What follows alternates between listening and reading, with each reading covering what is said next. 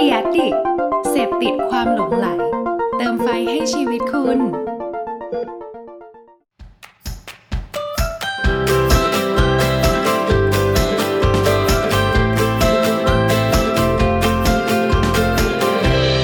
Hanky Biz Podcast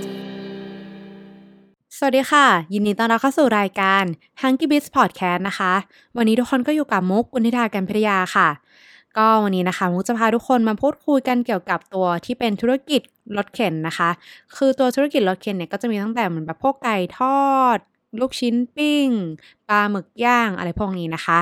เพราะว่าจริงๆ แล้วเนี่ยประเทศไทยของเราขึ้นชื่อเรื่องสตรีทฟู้ดโดดเด่นเป็นอันดับต้นๆ ของโลกอยู่แล้วทำให้เรามักจะเห็นธุรกิจพวกรถเข็น พวกลูกชิ้นทอด ไก่ทอด ปลาหมึกย่าง ชาชัก โรตีผลไม้สดตามที่ต่างๆ ซึ่งเหตุผลที่คนส่วนใหญ่เขาเลือกทำธุรกิจรถเข็นนะคะ มันก็เป็นเพราะว่ามันใช้ต้นทุนที่ค่อนข้างต่ำโอกาสที่จะได้กำไรเนี่ยกลับคืนมาก็เลยค่อนข้างจะเร็ว แล้วก็สถานที่ตั้งร้านนะคะ มันก็ไม่ได้ตายตัวมาก คือสามารถปรับเปลี่ยนไปได้ตามสถานการณ์เลย จากตรงนี้เองค่ะ แล้วก็เลยอยากจะมาแชร์ 5 วิธีสร้างยอดขายให้เติบโต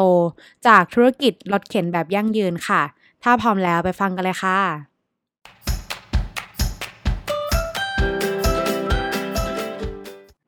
ข้อแรก ขายอาหารที่คนส่วนใหญ่นิยมกินกัน และหาสูตรที่ทำให้เราแตกต่างจากเจ้าอื่นๆ ด้วยความที่เรานะคะเป็นอาหารแบบรถเข็น อาหารที่เราขายเนี่ยจะต้องค่อนข้างแมสหน่อย และราคาก็ต้องไม่สูงจนเกินไปด้วย ยกเว้นว่าสูตร เราเนี่ยจะเด็ดจริง ๆนะคะ อันนี้ก็เป็นอีกเรื่องหนึ่งตัวอย่างของร้านหมึกย่างเจ๊อ้อยค่ะ อันนี้เขาเป็นร้านปลาหมึกย่างตรงข้ามกับมนนมสดนะคะ ที่เขาขายแต่เมนูปลาหมึกย่างอย่างเดียวเลย เขามีดีที่ความสดของตัวปลาหมึก แล้วก็เวลาย่างเนี่ยเขาก็จะย่างไม่ให้แห้งจนเกินไป แบบยังมีความฉ่ำๆอยู่ แล้วก็สูตรน้ำจิ้มซีฟู้ดเนี่ยเขาก็ใช้มะนาวแบบสดๆ เพิ่มรสชาติความเปรี้ยวแซ่บ ที่เป็นเอกลักษณ์ของร้านได้เป็นอย่างดีนะคะ จากตรงนี้เองทำให้ร้านเนี่ยเขามียอดขายต่อวัน เฉลี่ยอยู่ถึง 40,000ถึง60,000 บาทต่อวันกันเลยทีเดียวค่ะ ข้อที่ 2 ความสะอาดถูกสุขอนามัย พอขึ้นชื่อว่าเป็นสตรีทฟู้ดหรือว่าร้านที่เป็นรถเข็นแล้วนะคะ มันก็จะมีภาพจำว่ามันไม่น่าจะสะอาดมากเท่าไหร่แน่ ๆ แต่ถ้าร้านของเราเนี่ยสะอาด คนทำอาหารมีความถูกสุขอนามัย การที่ลูกค้าเดิมเขาจะกลับมากินซ้ำเรื่อยๆ เนี่ย มันก็มีโอกาสสูงมาก อย่างแบรนด์รถเข็นผลไม้นะคะ ของแบรนด์ผลสุวรรณที่เขาขายผลไม้สดคัดมาจากตลาดโดยตรง แล้วก็สร้างมาตรฐานให้คนงานของเขาเนี่ยรักษาความสะอาด แล้วก็สามารถอธิบายคุณภาพของผลไม้ของเขาได้ด้วยทำให้ธุรกิจของเขานะคะ ก็เติบโตมากขึ้นเรื่อย ๆ จากการเป็นแค่รถเข็นขายอย่างเดียวเนี่ย ตอนนี้ก็กลายเป็นอาณาจักร รถเข็นผลไม้ในย่านนนทบุรีไปแล้วค่ะ ข้อที่ 3 ควรมีใจที่รักในการบริการ สร้างความผูกพันกับลูกค้าอยู่เป็นประจำ ถึงแม้ว่าธุรกิจของเรานะคะ จะเป็นธุรกิจไซส์ขนาดเล็ก อย่างรถเข็นเนี่ยเราก็สามารถสร้างความสัมพันธ์ระหว่างเรากับลูกค้าได้ มันจะช่วยทำให้คนที่เขาคอย support เราเนี่ยเขาจะ support ธุรกิจของเราไม่ว่าเราจะเจอทั้งเรื่องที่ดีหรือว่าไม่ดีนะคะ ดังนั้นทั้งเจ้าของร้านเองแล้วก็พนักงาน ก็ควรจะให้บริการลูกค้าด้วยใจจริง ๆ ค่ะ ข้อที่ 4 กลยุทธ์เลือกสถานที่และเวลาตั้งร้าน ตรงนี้เป็นจุดที่สำคัญมากๆสำหรับธุรกิจนี้เลยค่ะ อย่างเช่น ถ้าเป็นช่วงเช้าเนี่ยเราอาจจะขายน้ำเต้าหู้ปลาต้องโกที่สาทรจับกลุ่มตลาดที่เป็นคนออฟฟิศ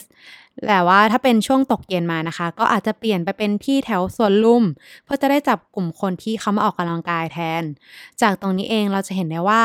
การเลือกที่ตั้งร้านแล้วก็เวลาเนี่ยมันมีความสำคัญกับจำนวนลูกค้าที่เข้ามามากจริง ๆ ค่ะ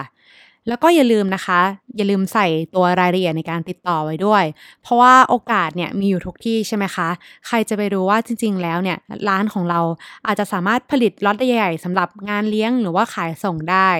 ดังนั้นการที่เราใส่ข้อมูลการติดต่อไว้ที่หน้าร้านนะคะ หรือว่าบนโลกออนไลน์ก็แล้วแต่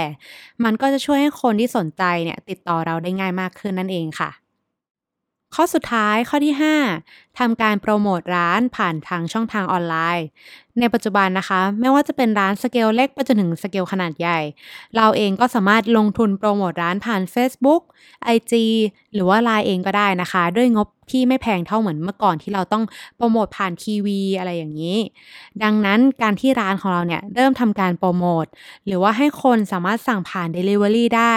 นี่ก็นับว่าเป็นอีกก้าวหนึ่งค่ะ ที่จะทำให้ร้านได้ฐานลูกค้าใหม่ ๆ ที่ใหญ่แล้วก็กว้างขึ้นมากกว่าเดิมอีกด้วย ก็จบกันไปแล้วนะคะกับทั้ง 5 วิธีสร้างยอดขายให้เติบโตจากธุรกิจรถเข็นแบบยั่งยืน โดยถ้าให้เรามองไปที่ก้าวต่อไปของธุรกิจอีกนิดนึงนะคะ คือร้านของเราเนี่ยต้องเริ่มกำหนดแล้วก็สร้างมาตรฐาน พร้อมกับใช้ตัวระบบเทคโนโลยีต่างๆ เข้ามาช่วยเพื่อให้ร้านของเราเนี่ยสามารถขยายไปเป็นในรูปแบบของแฟรนไชส์หรือว่าการขยายสาขาได้ในอนาคตนั่นเองค่ะ ก็สำหรับวันนี้ก็ต้องขอตัวลาไปก่อนนะคะ ขอบคุณค่ะ สวัสดีค่ะ